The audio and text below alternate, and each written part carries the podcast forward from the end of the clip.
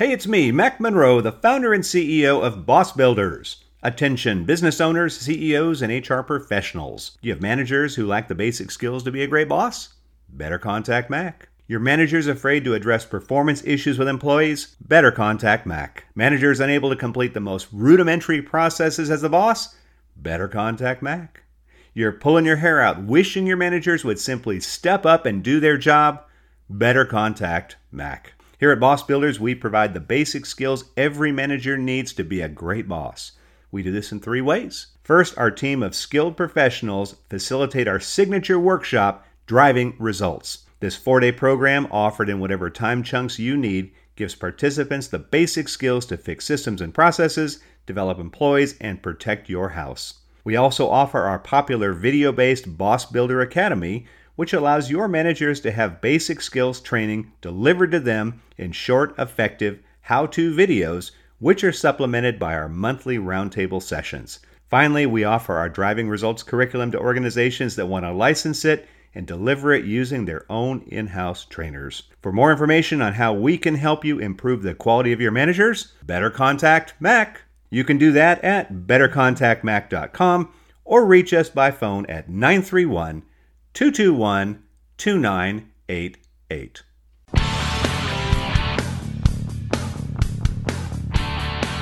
Well, hello and welcome to this episode of the Boss Builder Podcast, the podcast for those of you who are new to supervision, those of you who are in the role and are struggling, and even those of you who are thinking about one day making the transition to management. One thing I always tell groups that I talk to is that you will always remember the best boss you ever had, and you will always remember the worst boss you will ever have. But everybody in between is just a blur. That is absolutely true in my life. And fortunately, I was able to find and locate the best boss I ever had. And he is our special guest on today's podcast. His name is Greg Nelson. Now, I can set up the scene just a little bit for you. If you've heard my talks, you've already heard this story, but we'll start right back in 1982 when I graduated high school, fourth from the bottom of my graduating class in a really prestigious college prep school. I had no interest in going to no interest in going to college and really didn't know what I wanted to do. But I did find my way into a dental laboratory technology program, a 6-month trade school, and I actually enjoyed that. I got to work with my hands uh, enjoyed the idea that I was going to be making dental appliances. So, for those of you who don't know, that is crowns and bridges and dentures. The challenge was at the time there was a bad recession going on, and so every lab in the area that I applied for wanted at least five years of experience. Of course, I only had five months. And so, out of frustration, I went back to my instructors at the school and asked them what they thought I should do. Well, these guys were all retired Navy dental technicians, and they told me, why don't you try the Navy? Uh, if you join the Navy, you may have to go back through lab school again, but that's how we learned. You'll get to go through it again. Then you get your five years experience. You can go ahead and get out, and then you can get a job. Well, it sounded good to me, so I talked to a Navy recruiter, and he told me, "Yeah, with your certificate, we'd love to have you." Now he says you you will have to go to dental assisting school first. He said, but don't worry because halfway through that 12 week program, anybody interested in lab school does a chalk carving test. If you can carve a piece of chalk into a tooth, they'll take you right on to lab school. So, with that promise, I went ahead and swore in and went to basic training in December of 1983. Got through that and then started into the dental assisting school in San Diego. And I remember thinking, you know, about a week or two into it, like, God, this job friggin' sucks. Because literally, that's what you do as a dental assistant. You suck blood and spit through a suction tube and you hand the inst- instruments to the dentist. Well, I knew I wasn't going to be doing that. I could not wait for the chalk carving test, and as promised, halfway through, we did it and I aced it. The only problem was the lab school instructor said we have no openings in the lab school, so you'll have to go and reapply in three years, which meant that I had to be a dental assistant, which I was really disappointed because I didn't want to do that. I did not like the job whatsoever, but now I'm stuck. So my consolation prize was my first set of orders to Navcom Stay Harold E. Holt in Exmouth, Western Australia. Now, I didn't bother paying much attention to where I was going. I didn't realize it was an isolated outpost on the far northwest Cape. But after 26 hours of flying, I landed on this isolated remote airstrip, and my sponsor said, Hey, let's go to the clinic and meet our new boss. So I meet my new boss. His name is Lieutenant Commander Gary Backer. And the first thing Dr. Backer says to me is, Monroe, you're fat. You need to go to the gym and get your fat measured. I know you're going to be on the Fat Boy program. So this is my welcome to the world, and it didn't get much better working with him. You know, if I passed him the wrong instrument, he'd just give me this look and he'd kick me in the shins underneath the patient, and just miserable. I, I hated it, and I realized that I was stuck. I had five years or whatever it was on my enlistment, and I truly believed I was in hell. Well, mercifully, he transferred about four months later. His replacement was a lot different. His name was Dr. Dave Fabre, and he was a great guy. Um, but that's really all. He was just my boss. I worked with him. He was nice. He didn't demean me. But I don't ever got, get the feeling he was interested in what I was interested in. And frankly, I didn't really know what I was interested in. Well, 17 months later, uh, I think that's what the tour, 15 or 17 months, he transfers. His replacement is very different. His name was Lieutenant Commander Greg Nelson. Greg Nelson was the first person who ever really took an interest in my in me and what I wanted to do. And through his mentoring, through his hard work with me, he goes down in history as the best boss I've ever had. And fortunately, I was able to locate him, and he is our guest on the show today.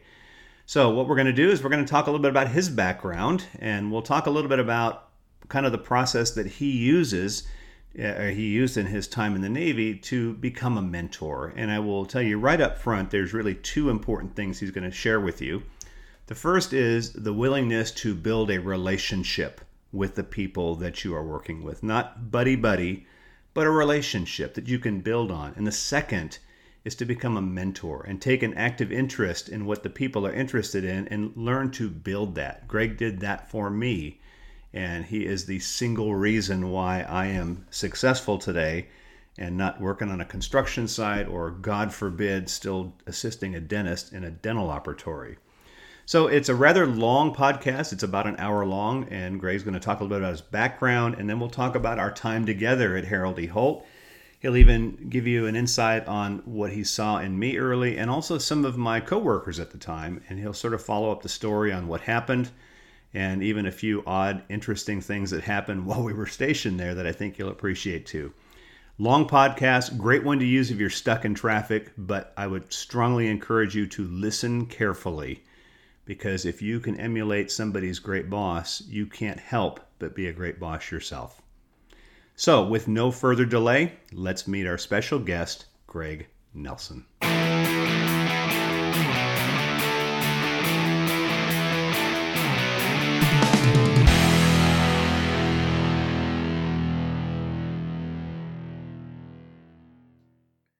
Greg Nelson, welcome to the show. Well, thank you, Mac. It's a delight to hear your voice again.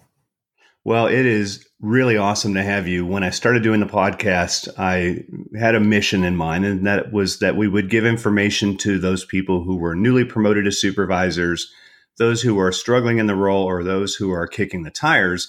And if possible, I would love to identify and interview great bosses. And so it just so happens I was able to reconnect. And you, as you probably know, I've told you this a few times, have been the absolute best boss I've ever had. So it's an honor to have you on the show. And I'm looking forward to just hearing a little bit about your story, the background, and then from your perspective, what it was like when we worked together back in the mid 80s. So, to start off, Greg, um, tell us a little bit about your Navy career. I want you to do that because you've got a very interesting background. You went to some places that very few dental officers went to and you're also uh, an adventurer. I remember looking at some of the photos in the operatory. There was one with you diving next to a, an unexploded mine. I can't remember where that was, but before we get into the boss stuff, tell us a little bit about your background. Okay, I uh, began my Navy career in. Uh, well, first off, when I was completing dental school, I was going under financially, like everyone does. And uh, rather than select the option of taking a series of loans to complete school, I took a scholarship from the Navy to complete the last two years of my training.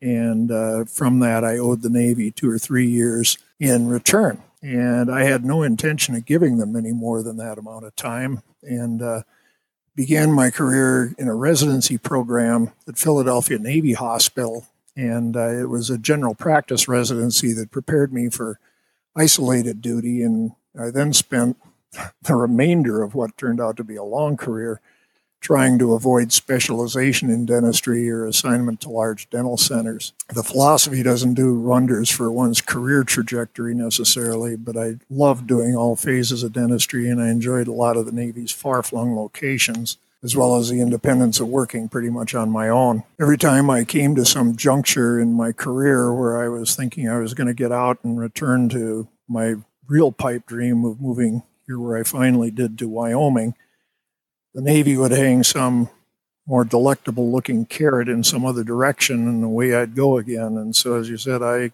got to spend a lot of time in uh, very remote corners of the world. We'll send your listeners to their globes to go looking for me, I guess. The independence that I had also gave me a more direct responsibility for the people who were working with me, but I had never really had any formal training and only limited prior experience in mentoring and supervising.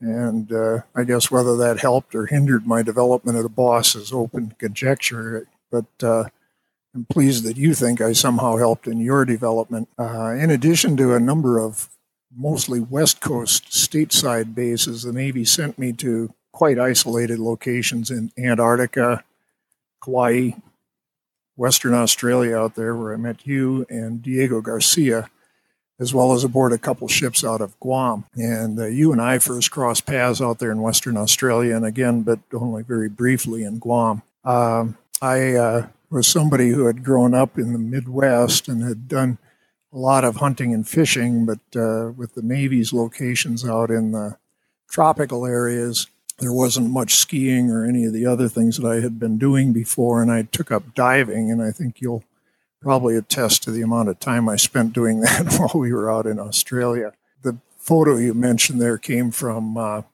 Palau, or Belau as it's now called, and uh, that was from a trip I had taken there just, I think it was probably only a, two or three years before I met you. But, uh, yeah, if people want to know some of the really fine places in the world, Western Australia, where we were stationed, is just I think you'll attest is beautiful water, beautiful beaches, wonderful people, and so on. But it's uh, from where I'm sitting right here, I can, attest to the fact it's 36 hours of flying and airport time to get there, so it's quite remote. Diego Garcia is kind of infamous as being a remote location, even for Navy remoteness, and uh, everyone who went out there talked like they had gone somewhere on the dark side of the moon, but uh, with the infrastructure that the military has built there in conjunction with the British, the uh, water facilities, the sewer facilities, and electricity generation, and so on. If the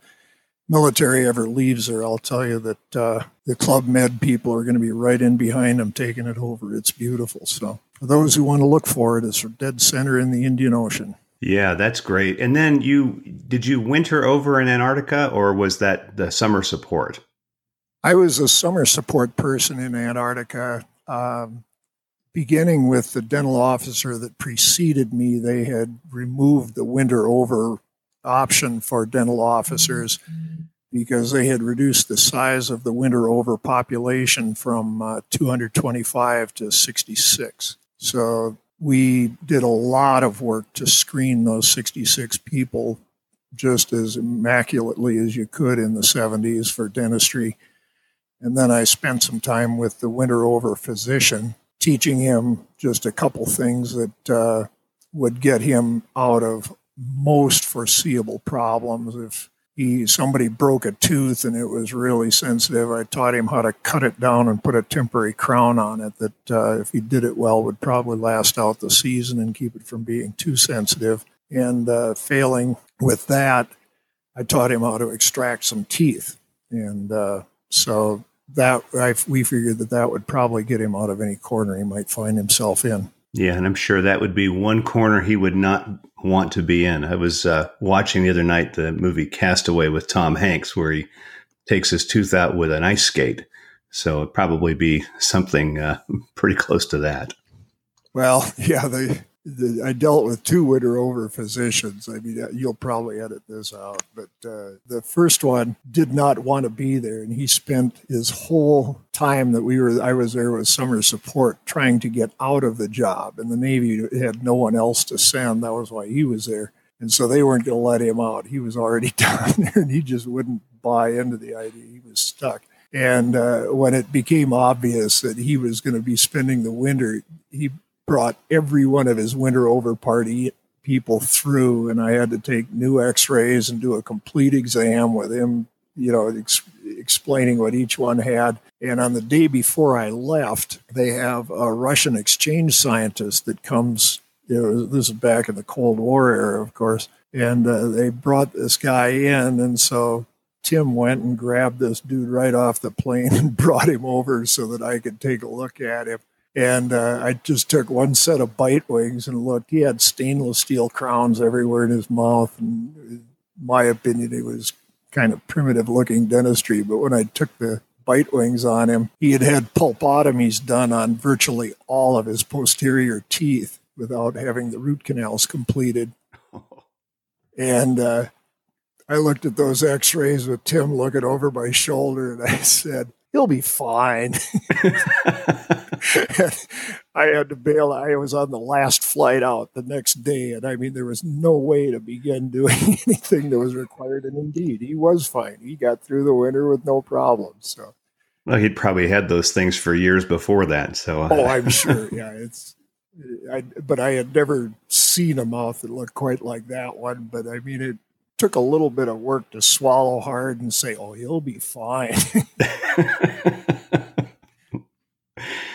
well, then let's pick up the story in 1986. So, 1986, you arrive at uh, on the Cape. I had been there since June of 1984. I had been there for uh, three or four months of uh, Gary Backer's tour, and then Dave Fabre filled in that gap. And then you showed up.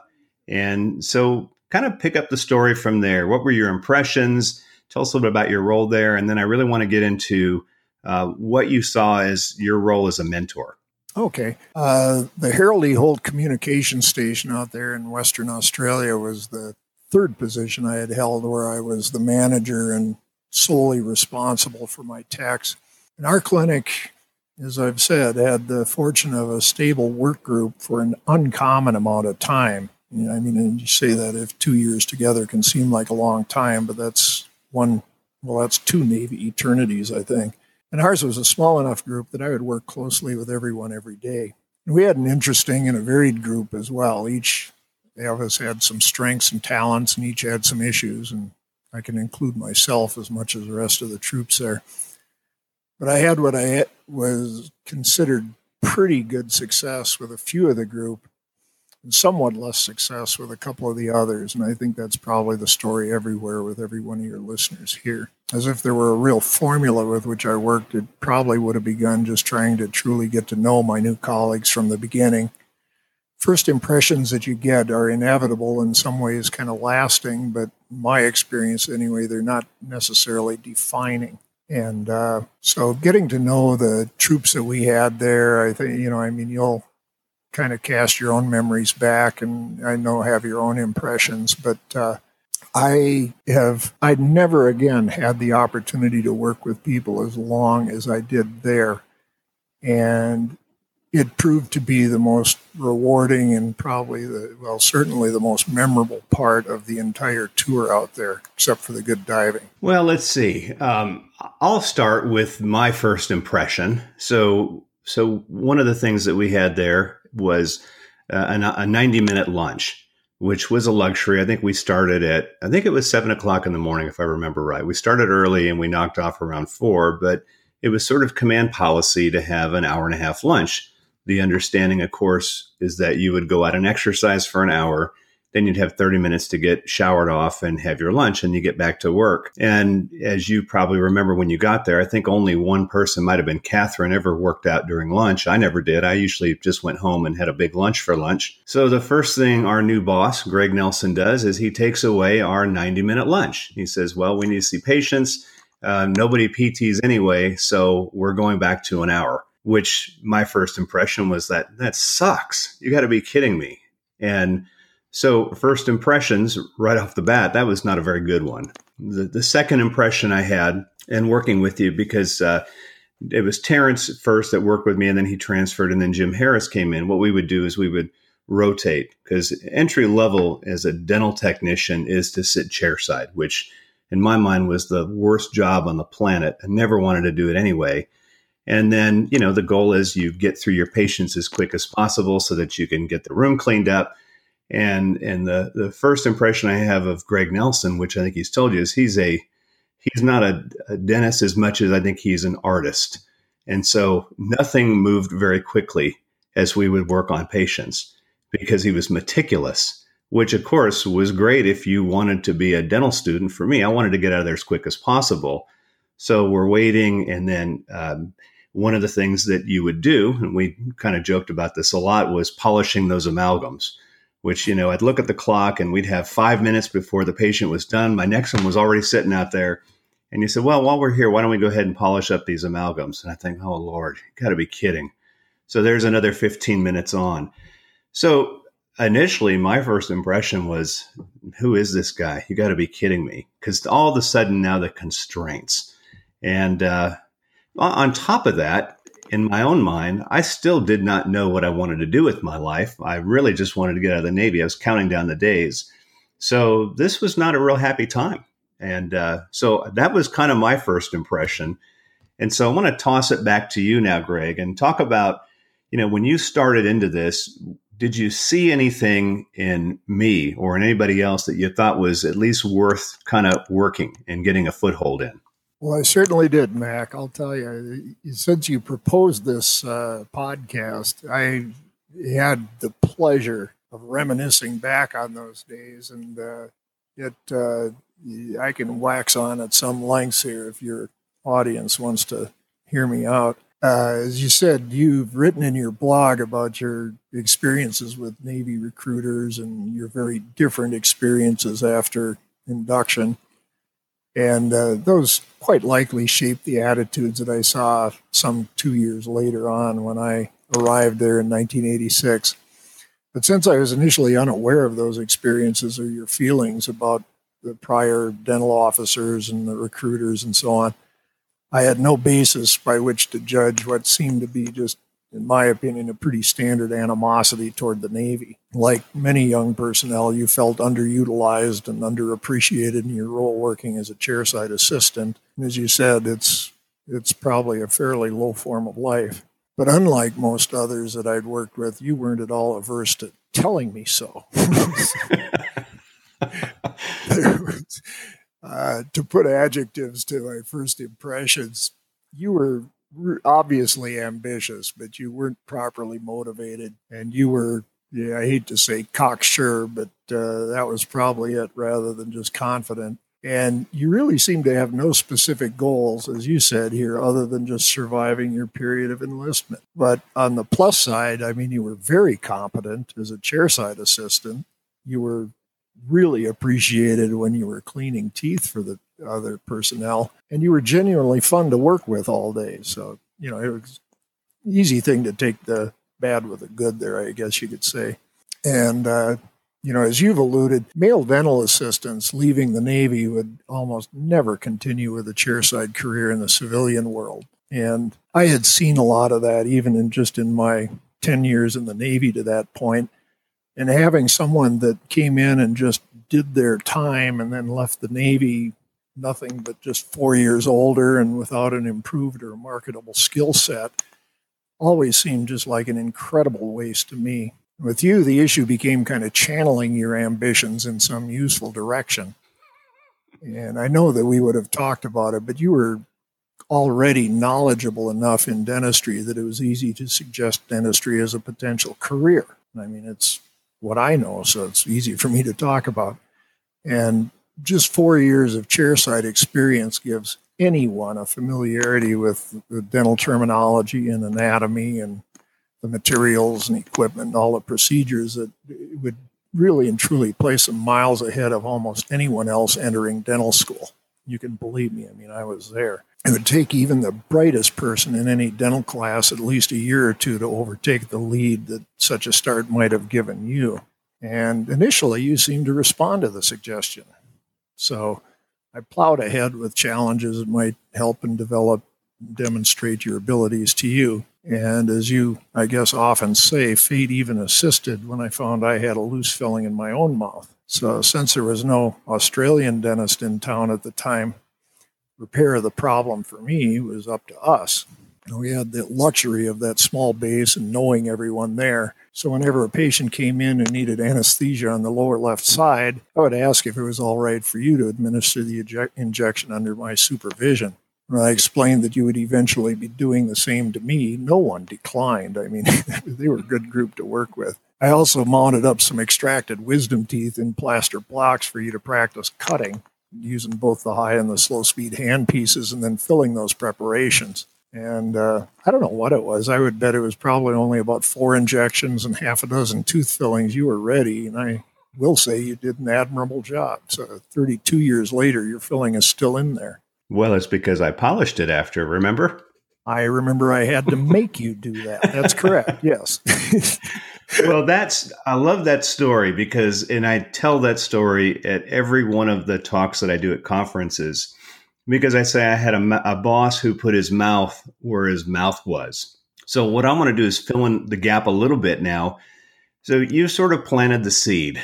And because I remember you saying, you know, why don't you think about dental school? And I remember thinking, okay, well, I suck at math and science. I graduated fourth from the bottom in my high school uh, graduating class, and that was a college prep school I went to. But I remember going home on leave that Christmas, and I was uh, helping my dad clean out the attic in the house that I grew up in, and I found a box up there with some of my high school papers that I'd written, and I started reading them, and I thought. I don't even remember writing this, but it seems like I'm writing, I'm reading somebody else's work here. And I think I realized at that point that I had really let myself go and I wasn't challenging myself. And and really, my options were to get out of the Navy. Uh, my wife at the time, her family had quite a bit of money. Her dad had a company, and, and sort of the expectation is I would go work on one of his construction sites, which that did not appeal to me either. More, definitely more than doing dental assisting. But I remember coming back from that leave. First of all, I probably gained 20 pounds on that. And uh, in fact, I had an awards ceremony I had to go to. I had to borrow this big, huge, fat chief's pants to put them on so I could actually have a uniform to go out there and get. I think it was a good conduct medal that I got. But I think that's where things started to turn. And one of the things you said, I remember you said, you know, you can do this. You already have the dexterity. You can learn math and science. And then I remember you pushing me to go take a college class. The first one I could find was physics which of course scared me to death because I'm horrible at math and science. But there was encouragement, and that was the difference. And I, I think I wound up getting a B in that class.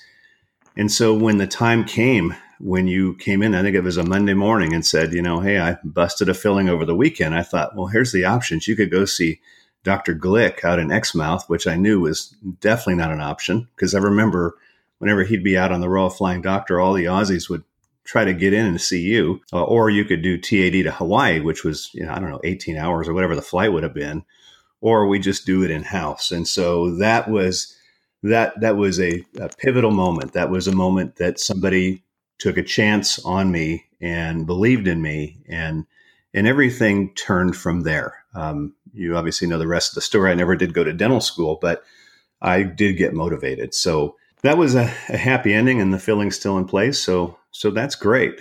Let's let's go back. I want to talk about the other folks that you worked with, but I do want to revisit the story of the 90 minute lunch.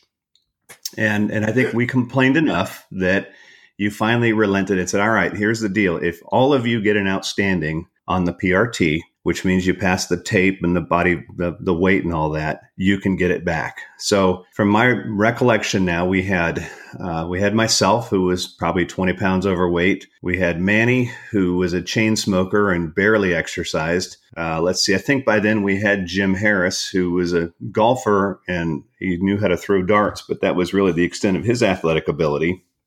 And then we had Catherine. And the goal was all of us get an outstanding on the PRT. So that means running a mile and a half. I forget what the time was for me. I had to do, I think all of us had to do at least 67 push ups and 100 sit ups and then do the sit reach and pass the tape. So we we started in on this, and I think we came up to the first PRT, and I think only half of us got the outstanding. So we're okay with that. And then I think it was maybe two more cycles, and I think there was one where it was just one person that held us back, and you still did not give in. And it wasn't until everybody got that outstanding that you gave us back our hour and a half lunch. And you know, I think about that one a lot because, uh, and and I've told this story a lot. You know, my son, who's an area manager at Amazon, you know, we talked about is it better to be respected or to be liked? And and I told him it's better to be respected because if you're respected, eventually you'll be liked. But if you're liked, you may never be respected. And so, you know, in thinking back, um, I ended up getting a great deal of respect for you because you did not let off on that requirement and you did it for our own good. And eventually it became where we liked you. And so that was a that was a huge memory for me. But tell us a little bit about so the other development that you did there at the clinic. Oh, okay. Well, when it came up to the first impressions that you get, you know, as you mentioned here earlier, a very fo- positive first impression came from Terrence. And uh, like you, Terrence was on his first duty station, was still pretty junior, even though you had both passed your advancement exam to E4, I think, a year or so prior to my arrival. But Terrence really sought experience and information. He just lapped it all up with uh, just real keen interest and enthusiasm. Seemed nothing I would tell him about dentistry or what the role of his assistants and the quality of my work was was beyond his ability to understand. But unfortunately, he was due to leave real shortly and was headed to the Marines. Uh, you probably recall that at the time, the base at Harold Lee Holt was pretty seriously lacking in military discipline. I mean, yes. I guess due to issues beyond the purview of our discussion here. But in the Marines, Terrence was going to an organization where military discipline is a singular point of pride. And he was going to be utterly unprepared since Harold Lee Holt had been his only real military experience. And just by simple good fortune, a close friend of mine was going to be the new executive officer of the dental command where Terrence was headed. So I wrote to tell him that he should take Terrence under his wing and protect the kid when he inevitably said or did something really non marine. And my friend took me at my word Terrence ultimately blossomed into much of his potential, I guess, and my friend eventually even got him commissioned into the Navy officer ranks. And uh, even though my friend never detailed the problems he had, he has implied there were several. But much later, he also thanked me for my heads up and for my personal guarantee for the man. And uh, I won't take much credit for Terrence's success. Terrence did every bit of that himself. But, uh, you know, I'd like to make the point that I really did stake my credibility and my friendship on my promise that he would be worth the absolutely certain trouble he would cause. And I, am not implying that was by his intent. He just was oblivious to the real norms of military behavior. So maybe I just kept him from piling up on the rocks there. Uh, that that is a that is really a risk to put your neck out for someone who could definitely ruin a relationship over. So I had no idea about that. That's interesting. Yeah, the uh, you know I just you know you just hate to think where you know some young but you know intelligent and as you said driven kid might have gone if he'd have you know gotten crossways with some officer in the Marines. It just it really would have been catastrophic for his life. Anyway, Terrence, uh, you know, you mentioned the name Jim. Terrence was replaced by Jim, and Jim came to us with a wealth of personal issues. I think you'll probably acknowledge that he had been a dental technician for I don't know what was it about nine or ten years. Yes, and had not advanced in rank for like the past six or so. He was in a failing marriage. He had issues with both his health and alcohol. He was a smoker, and he was now at the far edge of the world, away from any support system he might ever have had. And his attitude didn't really improve when he almost immediately lost his driving privileges to a DUI, and I had to go get him out of jail in the middle of the night. But uh, with Jim, it seemed his life's sole goal was to become a dental repair technician. It was the only area of dentistry in which he really was interested. And it is an area that you know, as you know, can also have a pretty lucrative career outside the Navy. Unfortunately, his score on the mechanical aptitude test he took at the time of his enlistment was far too low for consideration for the school, and his performance marks and consequent failure to advance in rank would both scuttle any application. He very likely felt that his life had no real future whatsoever, and his performance for us initially reflected some of that despondency. He, in my opinion, he just wasn't a lot of fun. But our extreme isolation out there made equipment maintenance and troubleshooting crucial to staying in business. And even though I knew a little bit about uh, equipment myself, I felt it was worth the time to work with him so that we might both be better prepared for any problems that came along. And he proved to be a surprisingly quick study, absorbing all the manuals and bringing us up to date on all preventive maintenance seemed no one had ever capitalized on his interest, and he really enjoyed that aspect of new responsibility. The pride he took in the new knowledge began to reflect in other areas of his performance as well. It became a real pleasure to work with him daily, so I got a big benefit out of it. When I questioned why he had perpetually failed advancement, he said that the biggest shortfall in his test scores came in dental anatomy. Now, I happen to know dental anatomy, and it was something we looked at every moment of every day. So I read the anatomy chapter of your dental technician manual because that's where all the test questions were taken from. And as we worked, then I began to point out various anatomic details and trying to give him an image and a relevance for the rather dry read that the manual made by itself. Again, he was a startlingly interested listener, and he was a quick study, and he would ask questions that eventually went far beyond the requirements of any exam. And uh, it became a real pleasure to note his performance improvement on his evaluations. I, uh, he just really did well.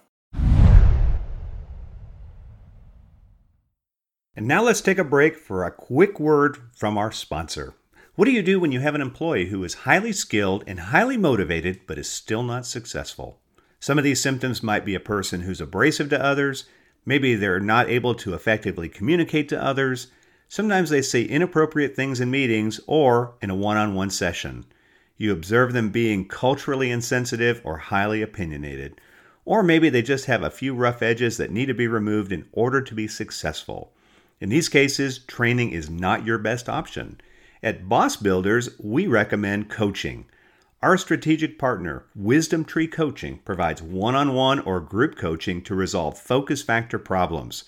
The ICF certified coaches at Wisdom Tree Coaching use behavioral assessments and 360 surveys to define the root issue of the problem and then co create solutions with the client. Wisdom Tree Coaching also facilitates a popular practical course entitled Coaching as a Discipline for Managers.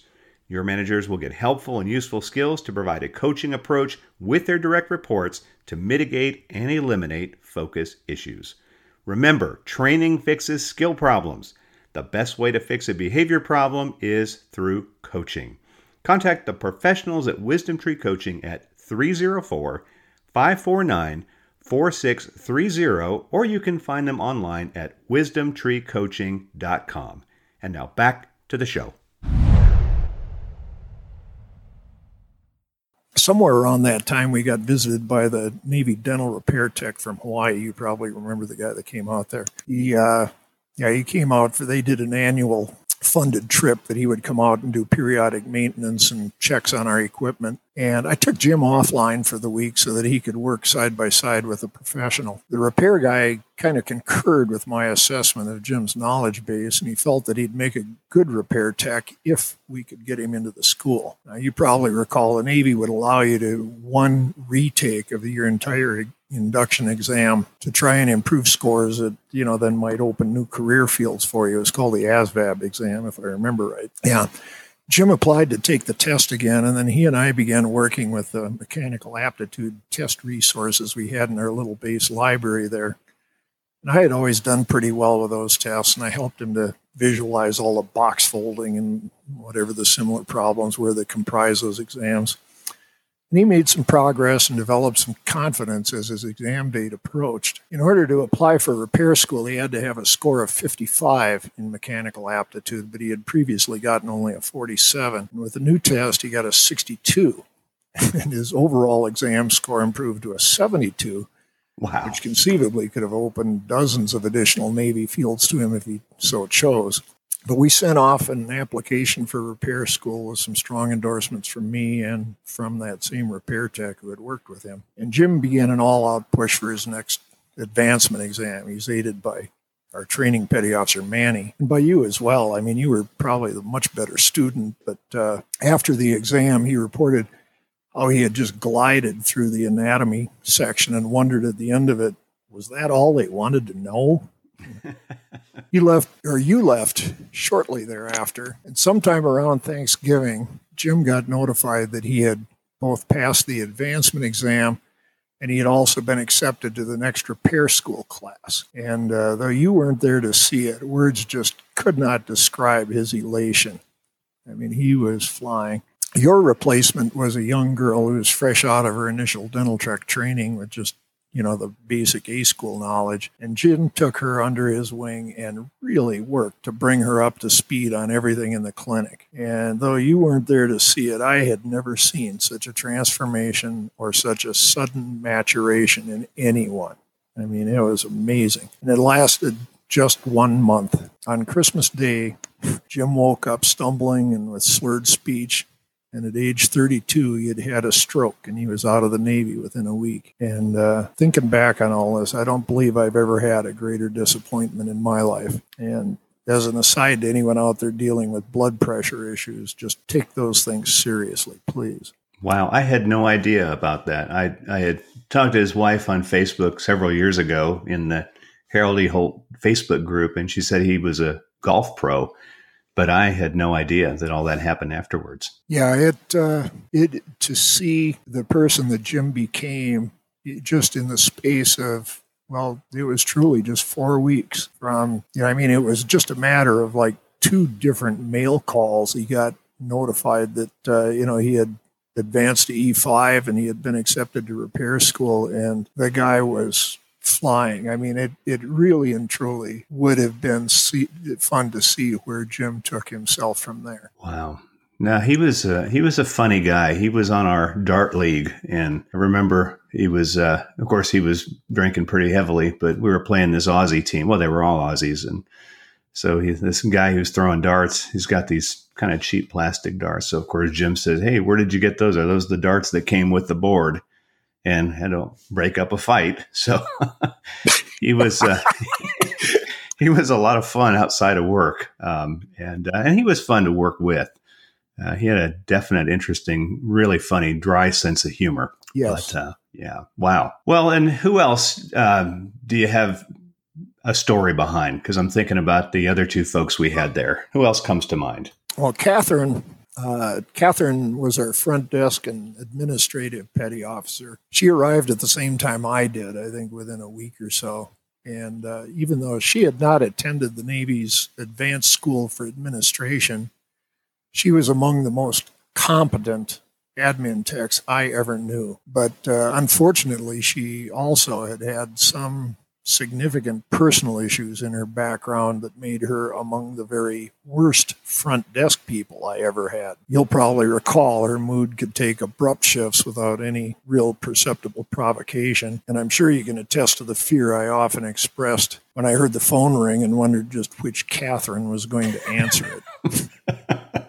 I remember, yes. I tried to counsel her several times on that sort of performance and, uh, you know, to her credit, she understood the reflection it made on our clinic. And uh, one time I was able to get her to allude to some defining event in her personal history that had shaped a bit of who she was. And she even understood that it had considerably affected her personal life as well. But uh, she was unwilling to detail that history. She said she had given it to some previous dental officer and it just forever changed their relationship. And I was reluctant to pry since, well, I mean, you hate to say it, but Catherine was quite attractive and uh, too much interest on my part might be I guess misconstrued, especially on a little base where everyone knew everyone else's business there.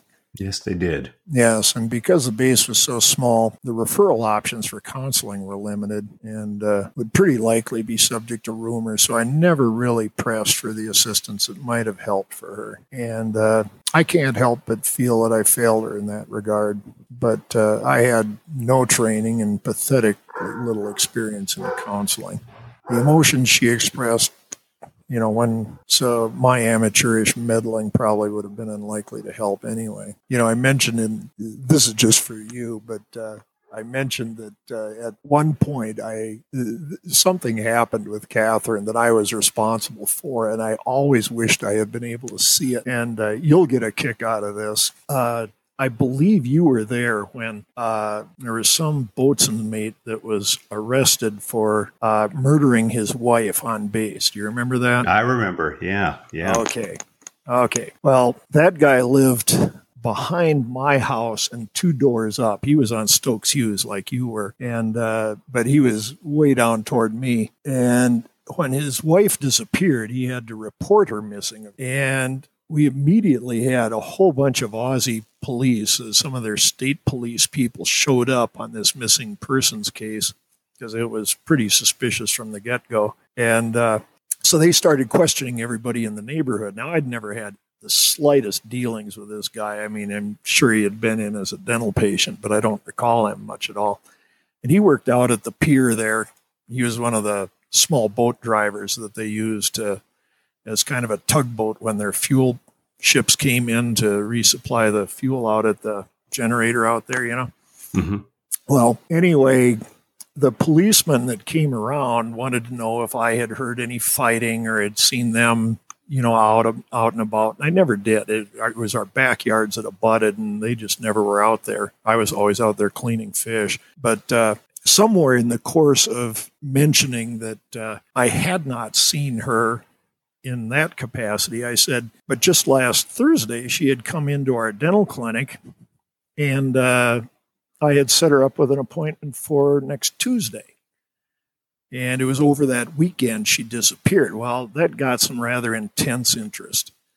And when the NIS people showed up, I got a good grilling on that whole subject. And they wanted to know, you know, did she sound like she was going to be leaving? And I said, no, she was looking forward to coming to the uh, appointment. You know, just, uh, you know, I guess patient privacy kind of goes out the window in a situation like this. But she was a Filipina and had one of those really crummy Filipino full dentures, and uh, I was going to reline it. And she was really looking forward to it, it seemed. So, anyway, you know how the whole story went down. The guy wound up convicted, but they had never found her body. And uh, their conjecture was that uh, he had tossed her off the pier on an outbound tide. And as the Navy Times reported, he threw her body into the shark infested waters off Northwest Cape. Mm-hmm. And that got me a call from my mother in the middle of the night because my dad subscribed to the Navy Times. she had always asked, Do you ever see sharks? And I go, Well, sometimes. And, and that was the way they reported it. Well, anyway, that should really be kind of the end of the story. But if, if we fast forward to about, well, I don't know, it would have been about 99, I guess. I was uh, the head of the clinic in Monterey, California, and I got a call from the NIS guy at Lemoore, and he wanted to know what I remembered about that case. And he wouldn't answer any questions I asked about, well, why do you want to know? What, you know, what can I fill you in on? And he just wanted me to relate the whole story as I had dictated it half a dozen times in Exmouth. And, uh, and he I kept pressing him on what why were you asking at this late date? You know what's up? The guy finally he, he wanted to know what the actual date was she had come in. Now I remembered it was a Thursday because I proposed doing it the next day doing the reline but she would have been without her denture through the weekend while Manny processed it. And she didn't want that. And so we put her in for the next, I guess it was Tuesday, so that it could be just an overnight procedure. But he wanted to know what the date was. And I'm like, I don't have a clue. And he, then he wanted to know what had happened to the record, the written record. And I'm like, well, I don't know. I mean, you know, people that didn't pick up their records, there was a whole dead records section there in admin. And, uh, you know, I'm like, it probably sat there and they closed the base in 92. And I don't know what they'd do with it. You know, don't ask me. I wasn't there. And finally, the guy caved in and he told me the whole issue was that the Australian police had had a skull wash up at Northwest Cape, and they wanted to know if this might be that victim or whether they might have another victim somewhere else. And uh, so, I mean, all I could tell them was if you found a skull and it has so much as one tooth in the maxillary arch, you got another, that's a new case. I said, she had no teeth up there. Right. But uh, he wanted, for some reason, he wanted the original record. And so he wanted to know what might have happened to it. And the only thing I could say, I said, you know, well, I had an admin tech at that time who was just meticulous with records and with everything that was official. And I said, she may have some idea. If somebody, you know, in the Australian police system or whatever took that record, she would probably remember. So he wanted to know where she was. And for some reason, I knew that she was on a ship out of Bremerton at that time. It would have probably been about her last tour, I guess. And uh, so I gave him her name and the name of the ship. And uh, subsequently, I found out that at the time he was asking me, the ship was out on cruise out in the Indian Ocean. And uh, at the end of their tour on their way back, their first stop would have been Singapore. And I don't know if you were ever on a ship. Did you ever were you ever on one where you'd be deployed for a long time and you'd go into port and have liberty somewhere? Did you ever do that? No, I never served aboard any ships, so oh well, it, you it would have been good and bad. You would have, I I would bet you were the type who would have loved it. Well, anyway, the procedure of getting off the ship at the end of a day or going on liberty is you approach the quarter deck of the ship, wherever they've got the brow down to the pier, and you show your ID card and you salute the officer of the deck, say, request permission to go ashore. And the officer of the deck salutes back and says, permission granted. And you just turn and go down the thing. Now you have to picture that she was on a destroyer tender, and there probably were like 1,300 people on this thing. Everybody has been out at sea for weeks, and so they're just all in a line trying to get to Singapore and see something. And each person steps up saying, Request permission to go ashore, sir. You'd salute, permission granted. Off you'd go. Request permission to go ashore, permission granted. You have to picture this happening a thousand times. Catherine steps up there and says, Request permission to go ashore. And he says, deny You go with these NIS officers over here. I always wish I could have seen what, what was going through her head. oh no! Yeah, I just you know it had the rumors that would fly around that ship because there were bound to be a hundred witnesses there on the fantail. So anyway, it uh, I always wondered if she ever would ever forgive me for that one. Such is life. Oh wow! I know I had totally I had not thought of that uh, case for a long time. Um, I did run into her probably about that time. I ended up getting out. I did the 15 year retirement in uh, it was uh, January of '99. So gosh, 20 years ago. And I and she was a chief, and she was about ready to get out as well. Um, but she looked about the same. Didn't mention anything about that. Um, back to Jim Harris, this popped into my mind. We were doing the annual fishing tournament off the pier. And so Jim loudly stands up. He says, All right, first prize goes to the person that snags a piece of Mrs. Elmore's nightgown. I'd forgotten that.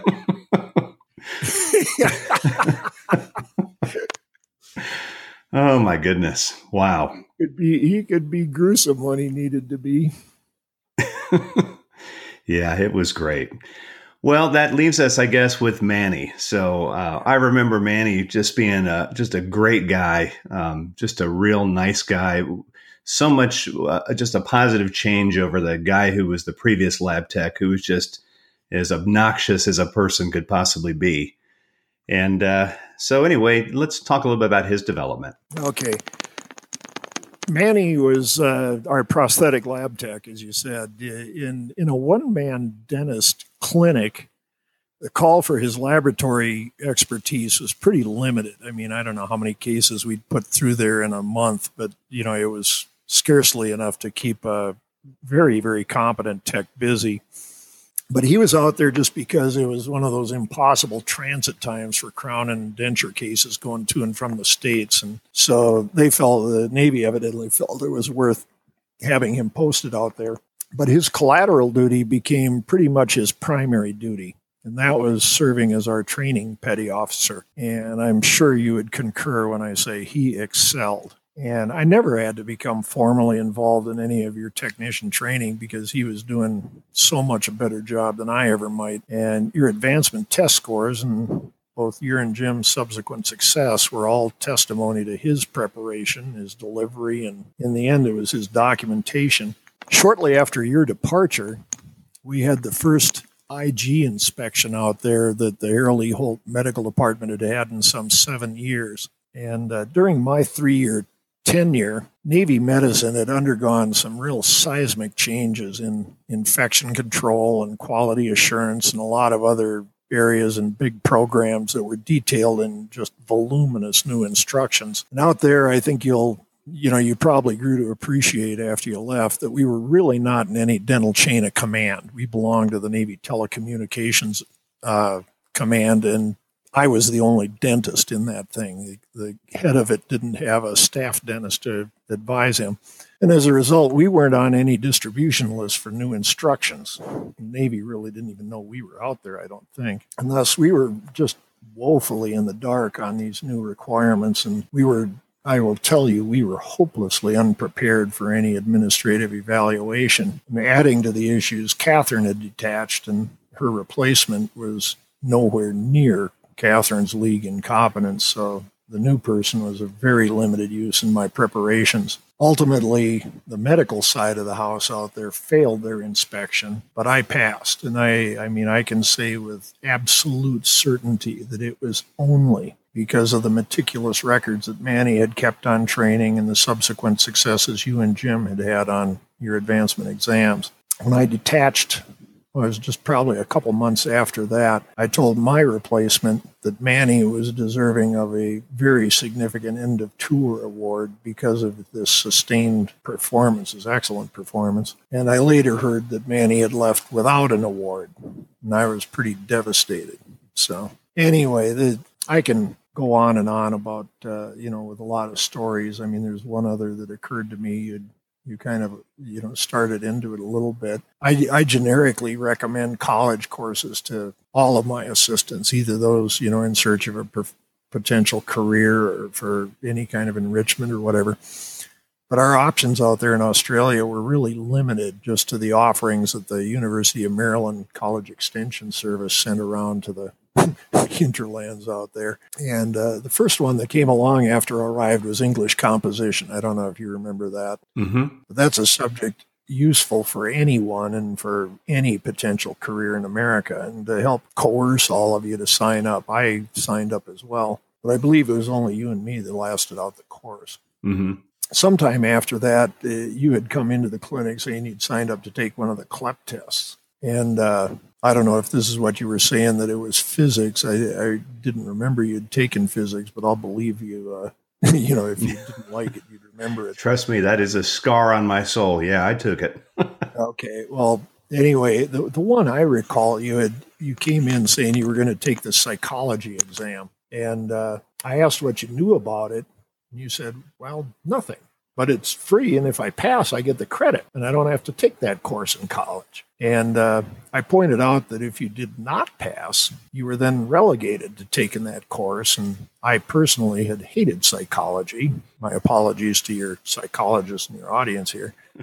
But anyway, I made you check out a textbook on the subject from the base library, and you studied a chapter each night. And uh, the next morning, I'd test you on the chapter end questions. And after we completed the whole text, you took the exam and you passed. And if I recall, you were pretty excited about the whole thing. And if again, I, you know, you're testing an old memory that's, you know, from 30 years back here or more. I think you took five more subjects out there, and I believe you passed four of those. So, you know, I mean, we, before you left, we figured you had taken a full semester of college, and you were pretty good about that. But uh, the successes you enjoyed there seemed to ignite your drive toward education. And I have to say, you have probably succeeded beyond my own accomplishments there.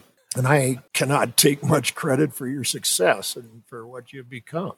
Well, you can, and and that's the reason I wanted to have you on because it was, it, you know, and so it was you're right. I was somebody who was pretty scattered and didn't have a lot of direction, but there was a lot of, of chipping away that you did. And, you know, I remember one of the classes I did take was a, it was a creative writing course there, and so I really enjoyed that. That was a lot of fun, and I would bring in my stories, and you'd red ink the whole thing. And I think I had one. Uh, it was a reflection of a guy who's about to die in the electric chair the night before, and you know, you said, "Ah, this is a, this is a little over the top," and you you know, you chopped it down a little bit, but that really did help my writing quite a bit. And you know, testament today, I've been blogging once a week now since 2008. So, you know, stuff I can't even remember that I've written. But it was not just and I've seen a lot of this with folks is that oh you you can do anything you want. You can be whatever you want. And in some cases that's just not true. But I think you took the different approach in that you said you can do these things. It's going to take a great deal of work. I'm going to work with you. I'm not going to let you dog it. And so I do give you credit for that. Um, my wife and I look at our two kids today, and you know, one's graduated from college, and that would have never happened had I not worked with you because I didn't see a value in college back then. Our daughter is a sophomore in college at University of Tennessee, and again, we pushed her from the very beginning. And so all of this goes back to having somebody who would take the interest and you started off by saying you know one of the things you started off doing is just getting to know people, just building a rapport to where they would be a trust level. And then the second part, of course, is to push us in a direction that you saw us naturally inclining to go to, but then working alongside of us to get us there. So, um, so I'm grateful for that, Greg. That is something that, um, and I'm so glad I was able to get you on the podcast because, like I've always said, you'll always remember the best boss you've ever had, and you'll always remember the worst boss you'll ever have. Everybody in between is just a blur. And that has most certainly been the case for me. I can, I've got a dead heat for the worst boss I ever had. Uh, if you're interested in that, you can go back to podcast number one. But by far, you are, you are the best boss. And, and for that, I'm grateful. Well, I will tell you that uh, a few good things have come my way in my time, but I can sincerely say that I really have never been more flattered than by your references to my influence in your life and your success. And I guess I can hope there are just a few other success stories out there to which I contributed at least slightly. Well, I have no doubt that there is. And uh, my hope is that somebody who's listening to this podcast may be somebody from your past and, and reach out. Um, I know that you don't have services to sell. I normally end my podcast by asking folks how they can reach out to you, but just in the odd chance that somebody from your background is listening to this, uh, would you be willing to at least give an email address that maybe that person could just uh, chime in, or any of my other listeners, if they had any comments, uh, I'd be grateful for that. Well, I'd be delighted to hear from somebody from those days.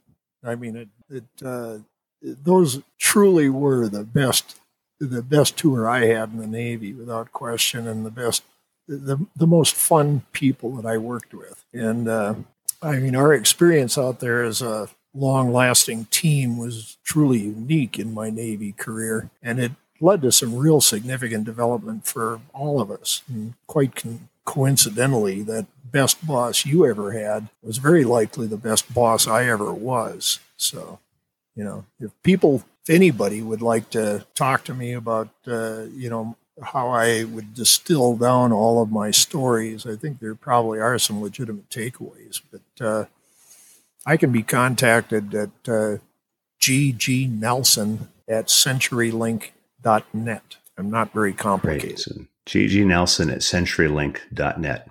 Great. Well, Greg, thank you so much for taking the time to be on the show. Um, best of luck as you enjoy your outdoor lifestyle now. Hopefully, you have a great hunting season and get back to the Cape at some point again. Uh, but thank you so much for being on the show. Mac, it was a delight, not just because I had to stop shoveling snow to do this. So, anyway, great to talk to you and uh, hope there was something of value for your career and for your team out there. Absolutely. Thanks, Greg.